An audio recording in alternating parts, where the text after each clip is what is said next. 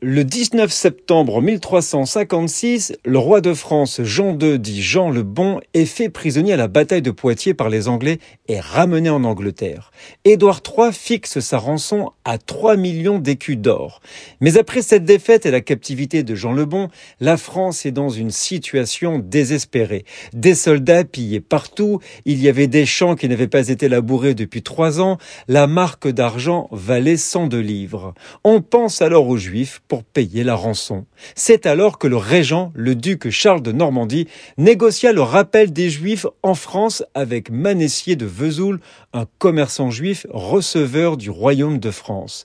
Les Juifs devaient rester pour une période de 20 ans, devaient payer un droit d'entrée de 14 florins d'or pour chaque famille, et ils devaient payer aussi pour chaque enfant, et les Juifs devaient s'acquitter en plus d'un impôt annuel de 7 florins pour chaque famille et d'un florin par enfant. La charte qui leur était accordée par le dauphin Charles est ratifiée le 1er mars 1360 par le roi Jean.